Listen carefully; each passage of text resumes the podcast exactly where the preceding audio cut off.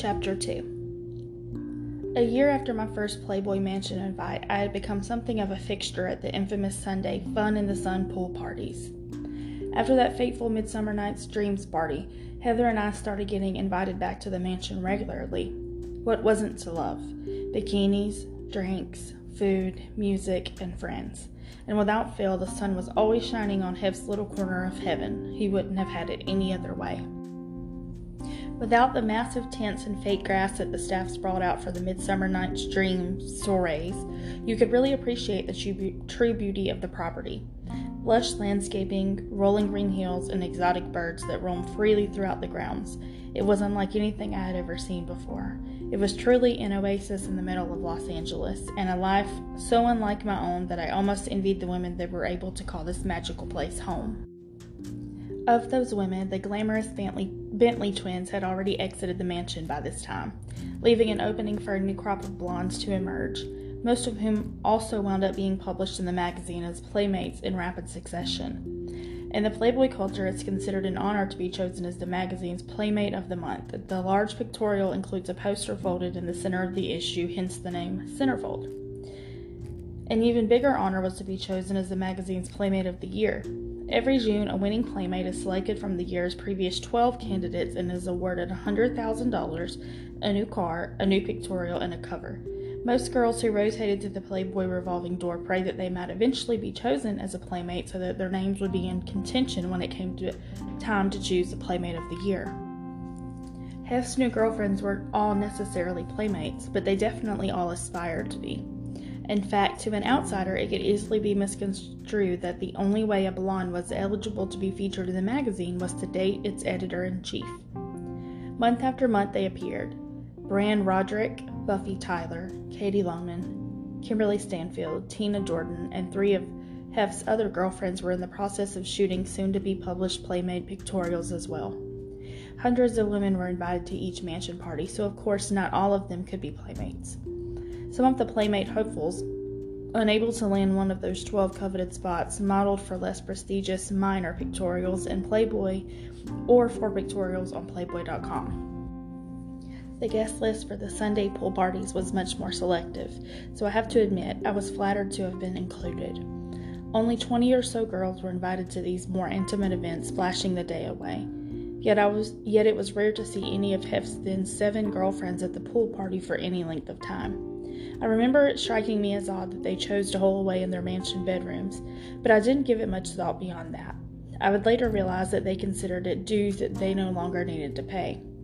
As for Hef, he would tuck away in a corner of the pool and play backgammon with two friends, usually the only other males allowed to be in attendance. Occasionally, they would stride over and join the girls in a drink or a game, but they mostly kept to themselves and always focused their attention on Hef. After all, they wanted a repeat invite, and Hef without actually saying a word, made it clear that the girls were solely for his amusement. The staffers, who strictly refused all tips, were readily available to wait on us hand and foot. The mansion gym was available to any of the girls who wanted to work out during the party. Perhaps a red flag to the expectations placed on the women of Playboy, and a masseuse was on call in the bathhouse for guests looking to further unwind. One afternoon, I was freshening up in the bathhouse and talking with a girlfriend when a woman named Nicole bounded in and introduced herself. She was very sweet, but I could barely stop gaping long enough to get a word out. This woman had the largest breasts I had ever seen. So large that it looked like the implants were struggling to escape from under her skin. The masseuse had to go rustle up an extra stack of towels just so Nicole could lie on her stomach for the treatment. Years later, I was flipping through an issue of Playboy and recognized the busty blonde from the bathhouse. Only this time her name was Coco, and she was married to the rapper Ice T. It's been her booty that has earned her the most attention, but strangely enough, I didn't notice her butt as unusually large back then. When the light would eventually dip below the hills and yet another picture perfect sunset, the service staff would busy themselves with, rep- with preparations for the evening's dinner and movie screening. The pool party guests would excuse themselves to freshen up as the festivities moved inside. Eventually, some of the girlfriends would trickle down from upstairs and idly take their obligatory seat next to Hef at the dining table for the pre movie buffet. I could never understand their lack of enthusiasm. They seemed to have it all. Initially, I assumed they were spoiled, jaded, or just not a good fit in Hef's world, Maybe they hated the social scene or hated watching old movies every week. Since those were things I happened to love, I couldn't understand it. Because I was an LA transplant, the concept, the concept of being fake was still a little bit lost on me. Don't get me wrong, I was familiar with fake tans, fake nails, and of course, fake boobs, having already undergone my breast enhancement surgery. But I didn't have any idea how insincere and calculated people could be. It never dawned on me that the girls I was about to be spending a lot of time with had ulterior motives beyond simply being friendly, and that all of their encouragement was just for show. As I'd come to learn, they saw me as a useful pawn in their twisted game of Playboy chess. In those early days, Vicky and Lisa, two of Hef's live-in girlfriends, were incredibly welcoming. The other girlfriends weren't particularly mean, but they didn't exactly wear out the red carpet either. I knew that the role of girlfriend was coveted by many and fleeting for some, so I expected the women to be defensive, protective, and quite frankly bitchy. Especially this crop of girls who looked more like garden variety strippers than dazzling Playboy bunnies. I was surprised at how wrong I thought I was. They were accepting and encouraging, some more than others, and Vicky, one of the more seasoned girlfriends, even offered to take me under her wing as I navigated this new foreign world. It didn't really occur to me that they had their own agenda, which I would soon learn. The girls would rattle on about how glamorous it was being a girlfriend, and how every girl that moved into the mansion would eventually become a playmate. They all had a weekly allowance to buy club clothes and get their hair and nails done, and the afternoons free to spend however they like. As a girlfriend, you just needed to be available on the nights when Hef hosted events at the mansion, went clubbing in Hollywood, attended red carpet parties, etc. This may sound naive, but I didn't immediately realize that they were actually required to sleep with Hef. Back then, none of the girlfriends talked about it. When I inquired about those more intimate duties, Vicky fiercely denied that anything sexual went on with Hef. It's all for show, Vicky said, explaining that the whole thing was basically a Hef orchestrated publicity stunt. The girlfriends were simply dazzling arm candy to help keep up his playboy image. It sounded more like a job than an actual relationship, and they sold it to me so matter of factly I was able to overlook what this job really sounded like. Hef's former girlfriend Katie Lohmann had recently left, and Vicky told me that when she went on Howard Stern after scoring her centerfold and cheerfully denied that any of the girls slept with Hef with a, dis- a dismissive laugh, she was promptly kicked out of the mansion. Years later, I found a tape copy of the interview in Hef's press collection with a skull drawn on the label. He must have really hated that one. I would be lying if I said I still didn't have dreams of one day scoring a pictorial in Playboy's iconic pages, and mansion parties were a fun way to spend the weekend but my main focus was either pursuing an acting career or going back to school. I didn't have time to be Hugh Hefner's on call trophy girlfriend seven days a week, nor did I really think I had what it took. When I first started coming around, Hef was dating the Bentley twins, the two sophisticated glamazons that seemed to pay homage to the glory days of Playboy. With the right hair and makeup, I considered myself a pretty girl, but Mandy and Sandy looked like movie stars. After they departed the mansion, the sloppy seven invaded and lowered the bar. Not really sure who like the sloppy seven are, but um, this is gonna be interesting. So we're definitely getting into some of the more details about the people that she really wasn't friendly with. I don't, I don't remember off the top of my head um, the sloppy seven. Um, I'm sure we're gonna figure that out as we go, but um, I think now we're starting to kind of get into um, some of the um, turmoil between her and the girls. So we'll go ahead and continue. Over the past year, I had been working long hours to afford my rent, and I'd been auditioning like crazy. Luckily, I had no trouble getting an agent and even managed to land a few bit parts here and there. They didn't pay much, but it was but it was enough to encourage me to continue pursuing my dream. My two closest friends hadn't been as fortunate. Heather had given up and decided she was moving back to Pittsburgh. My roommate Nora hadn't landed a single thing either.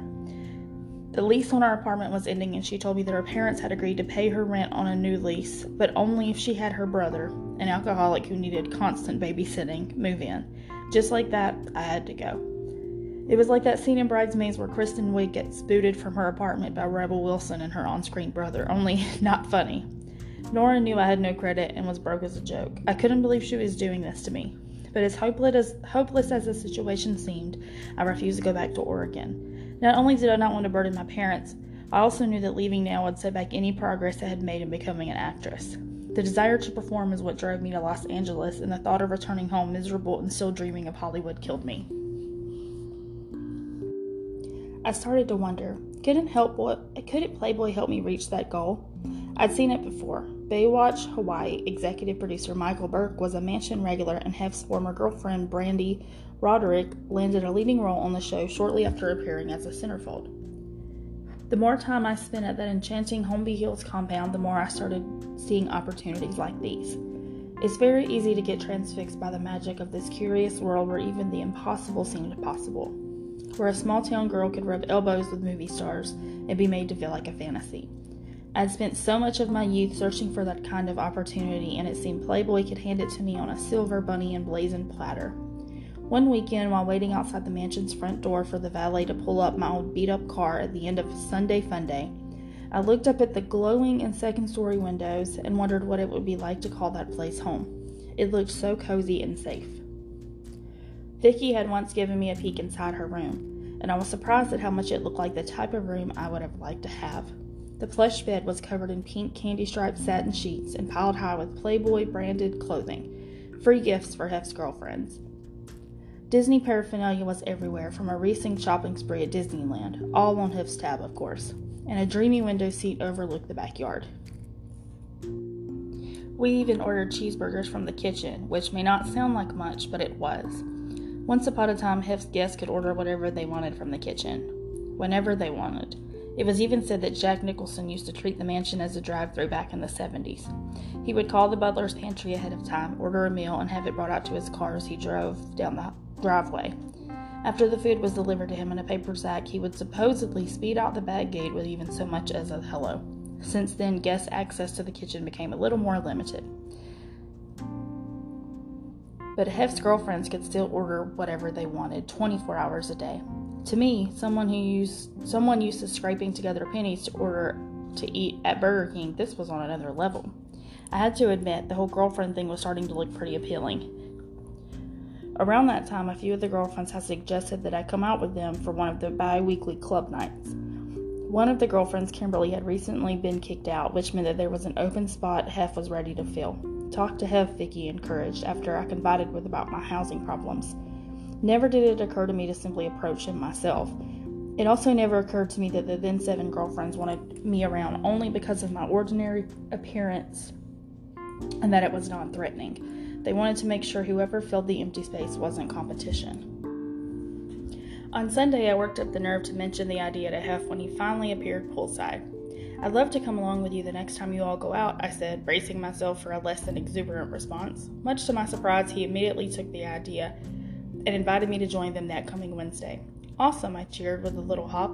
Thank you. Hef seemed amused by my childlike excitement, but quickly turned back to his friends. When I found Vicky to share the good news, she filled me on all the details. I was to meet Hef and the girls at 10 p.m. in the mansion's main entry hall, dressed to impress in my sexiest club wear, before heading to Las Palmas. Hollywood's hottest nightclub. Every girl at some point has uttered the phrase, I have nothing to wear, but in my case, it was sort of true. I spent the next three days staring at approximately 10 items of clothing hanging in my closet, wishing that something appropriate would magically appear. I figured that if Hef approved of how I looked, maybe he would consider and offer me a role as a girlfriend.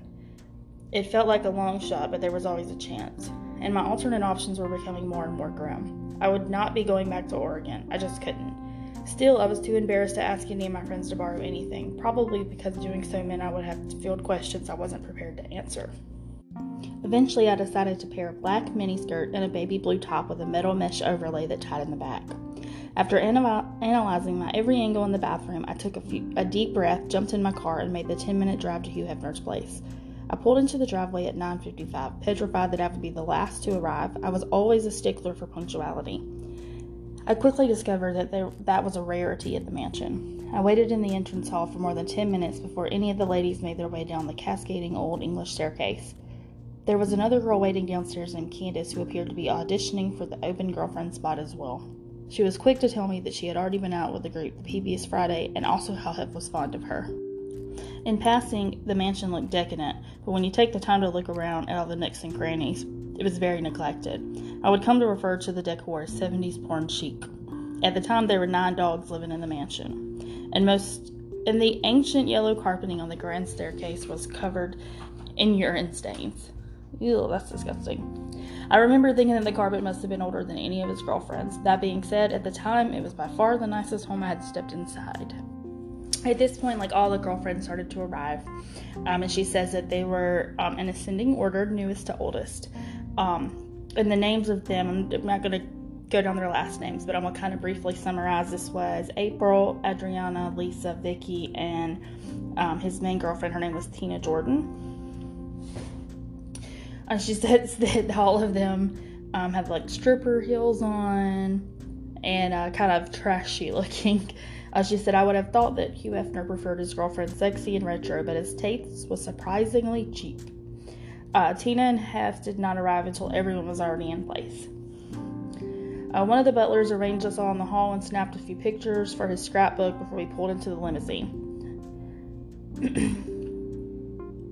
When they finally arrived at Hollywood, the scene outside of the nightclub was absolute chaos. Um, this is, sounds very like 2000s because 2000 it says since 2001. um, Von, Von Dutch trucker hats, women in there just dying to be mistaken for Britney Spears' face, um, clamoring over one another to get attention of the resident doorman stationed behind the red velvet robe. From the looks of it, you would have thought Oprah was inside giving away free cars. Um, once the door opened, there was four security guards, and each of them made their way out. Um, they kind of waited there, and then at the end, Hef finally came from the car, and everybody went wild. People were shouting his name and shoving one another to get a better look. So for decades, he was a homebody, a homebody, and they say that he created kind of his own paradise. That's essentially how the Playboy Mansion came to be. Um, he just didn't like to go out, so that he created everything that he could need there at the mansion. Um, so he just he didn't have any reason to leave. And then in the 70s, 80s, and 90s, um, he was rarely seen out. So nobody he wasn't like the big party thing that he was during this time. Uh, in 1999, he had separated from his then wife. Her name was Kimberly Conrad. Um, and some of his friends suggested that he go out one night. So um, he did, and that's when everybody kind of realized it was a big deal. People were really excited to see him. Um, so it just became kind of a thing for him, and that's where he met the Bentley twins he immediately started dating them, and that's also whenever he um, took on another blonde. Her name was Brandy Roderick. I think it's Brandy. I'm gonna say Brandy because that's the way it looks. But um, so that's how he kind of became to be um, the guy with all the girlfriends. That's sort of how like the girls next door Playboy bunnies thing came about because that's where the kind of like the girlfriend started. So it just became like a thing after that. So after Holly gets there um, with the other girls, um, they go into like this VIP table and they have like all this alcohol and mixers and like this was bottle service and um, a lot of security then. Um, she says that like if a guy tried to approach them, the security would escort them outside. But this is also where the girls, she finds out, are using opportunities to meet other men because they were basically held up in this mansion all the time. I mean, you have to think like during their, this is probably like their prime years, like their early 20s, um, if even that, I'm guessing how old they were. So, um, yeah, they would. That's kind of how they would meet other people. Uh, she says that most of his Hef's um, girlfriends had other boyfriends, um, and she does she does point out that um, during her stay, the only two that didn't were her and Bridget. Um, but she says that all of this was very hush hush because they were forbidden to do that. And if for any reason that he found out that you had another boyfriend, and you would be kicked out immediately. But she does say that this isn't like because of a jealousy thing, it was more because of the persona, and you had to appear um, that you were all about him essentially. So you couldn't be seen with other people. So she's dancing and she basically stays with Vicky all night. And then she says that that he gets up and starts dancing and that she realized like oh my gosh like she was kind of laughing in it but he didn't see that. She thought he was kidding but um, turned out he was serious. Um, so she was kind of like mortified she says. Oh my god i thought i mean i was genuinely mortified by him. Um, had no one told him how silly he looked. So essentially that's kind of what was going on at this point. Okay, and then um, so she she's saying that the time she couldn't really figure out why the other girls were not really telling him that he was was kind of embarrassing, but that she didn't really want, you know, she wasn't really like a girlfriend and she didn't want to stick out or tell him that at this time. But I am going to read some from this particular um, part of the book because it's probably going to be pretty important later. Um, she says that, but like all the glitters and sparkles, this opportunity wouldn't come without a steep price. Would you like a quaalude? He Hef asked, leaning towards me with a bunch of large horse peels in his hand held together by crumpled tissue. No thanks, I answered cheerfully as if I were interviewing for a job. I don't do drugs. Okay, that's good, he said nonchalantly. Usually I don't approve of drugs, but you know, in the 70s they used to call these pills thigh openers. I laughed nervously, unsure of what to say. I was proud of myself for saying no, it was the right decision, but I still felt in control of the situation and was prepared to tackle whatever may come my way with sober eyes. Today I want to scream pause and freeze frame that moment in my life back in late August 2001 and say, What the hell were you thinking? Okay, so this appears to me that clearly uh, I don't know much about Quaaludes, but I do know that that's the thing that Bill Cosby that was involved in that Bill Cosby situation. So, um, I think this is, you know, I wanted to make sure that I kind of read read word for word what she says on that, so that I don't get anything misconstrued. Um, but it kind of makes you wonder if that's sort of what all was going on here. She says that she um, she didn't take the pills at the time. Although she looks back now and says, you know, obviously that was a major red flag, but at the time she wasn't in a situation where she felt like she could like run, I guess, because she didn't really have anywhere to go and she was kind of trying to figure out where to live at the point. So she ends up getting kind of drunk. Well, I'm not gonna say kind of drunk, but she says like she was very, very heavily drunk. So they get back in the limo, and um, they're getting they're on their way back and that's whenever Candace leaned over and told her that um, all of the girls, including her, were expected to go with Hef into his bedroom. Um, and that Candace kind of had like this small look on her face, but um, Holly was incredibly surprised by this, and she had been told that none of them were actually intimate with him, so she was a little confused at this point. She says at this time that um, she basically figured, well, it can't be that bad because clearly these other girls are here. So, I mean, like, what's the worst that can happen here? Let's just go ahead and, like, she was a little drunk. She was like, I don't want to do anything. Essentially, that will um, make him, like, not want to let her live there. So, she ends up going in. They all go into this room. They they go upstairs. Um, they go into uh, this bathroom and all of their feet are dangling around like this hot water. So she follows what they're doing. She puts her feet in the water. She says it after because she had heels on, so you know it all felt really good. Um, and then as they're just kind of sitting around, some of the girls take off and they go into this room, this little darkened room. I'm guessing off to the side. Uh, she says that they all hated the bedroom routine and tried to get it over with as quickly as possible. And then Tina, the main girlfriend, gives her um, a set of pink flannel pajamas because that's what they're all supposed to wear, which she thinks at the time is hilarious. Um, so she follows them all, and they all go into the bedroom, which is dark at the time. She says he's kind of a hoarder, so there's like crap all over the floor. So um, there's like, uh, say two TVs or one TV. I'll have to go back for just a minute. Um, two. There were two televisions at the time, and they were watching like, um, like graphic, you know, porns and things like that. And he's sitting in the middle, and he's like smoking um, a joint, kind of passing it around. And basically, all the other girls are kind of like laying on the bed, sitting on the bed, standing around. They're all taking turns smoking this weed together, basically, pretty much all naked at this point. So she sits on the edge of the bed, and at the time, the only one that she felt comfortable with was um, Vicky. So she kind of like sits behind her, thinking maybe nobody will notice me. And so she says, she pulls it in her ear and tells her just to kind of fake everything and that she'll explain it later. So that's kind of the idea of what she got at that point. So essentially, she's kind of looking around the room, kind of paying attention to what everybody's doing. And what she says is that, like, the other girls were kind of pretending to do things to each other. And um, really, they were all kind of like laughing at each other. But she said the music was so loud that unless you were right there at him, you couldn't hear. So essentially, they were all faking this. None of them were really doing what he thought they were doing. Um, um, and she said that she doesn't even know at the time if he even cared that all this was fake or if he even knew that this was fake. But the reason that they always like to bring new girls in was because they kind of wanted to lessen the chances of them actually having to do anything with him. So the more girls there were in the room, the less likely that he would call on one of them individually. So then Vicky basically takes her and makes a statement to Hef about don't you want to be with the new girl? So essentially, she doesn't go into a lot of detail, but she says that it was over as quickly as it started, thank God, and that he was on to somebody else. It was very quick. Um, and then by the end of it, he was basically just by himself. So by this time, they all leave. They're all going back to their rooms, and um, she totally forgot that her clothes and her purse were there. But they go back to the room, they start ordering fries and cheeseburgers and all that stuff. So they're eating at this point back up in the room, but she ends up passing out before the food even arrives.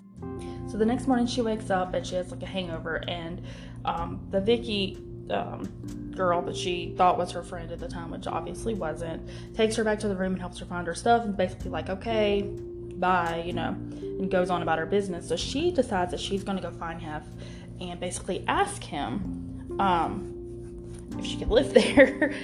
um, she was not prepared to leave. She was like, if I leave, basically, I'll probably never be seen again. Never thought about this was like her only chance. So she goes in there and he's uh, preparing the speech for these movie nights that he has on Friday. So she goes in there and he's just like kind of, you know, working, not really paying her much attention, and she's kind of like getting up the courage to ask him.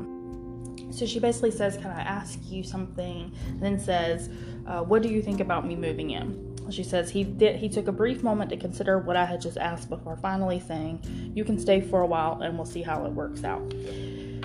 So that's essentially um, the end of chapter two, and that's how she comes to live in the mansion. So basically, she asked him, could she live there, as opposed to being asked if she could live there.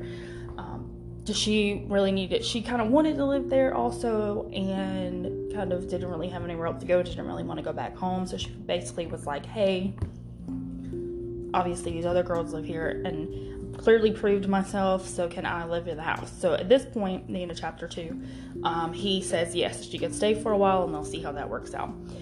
So that is chapter two, and we'll go ahead and uh, summarize, do chapter three.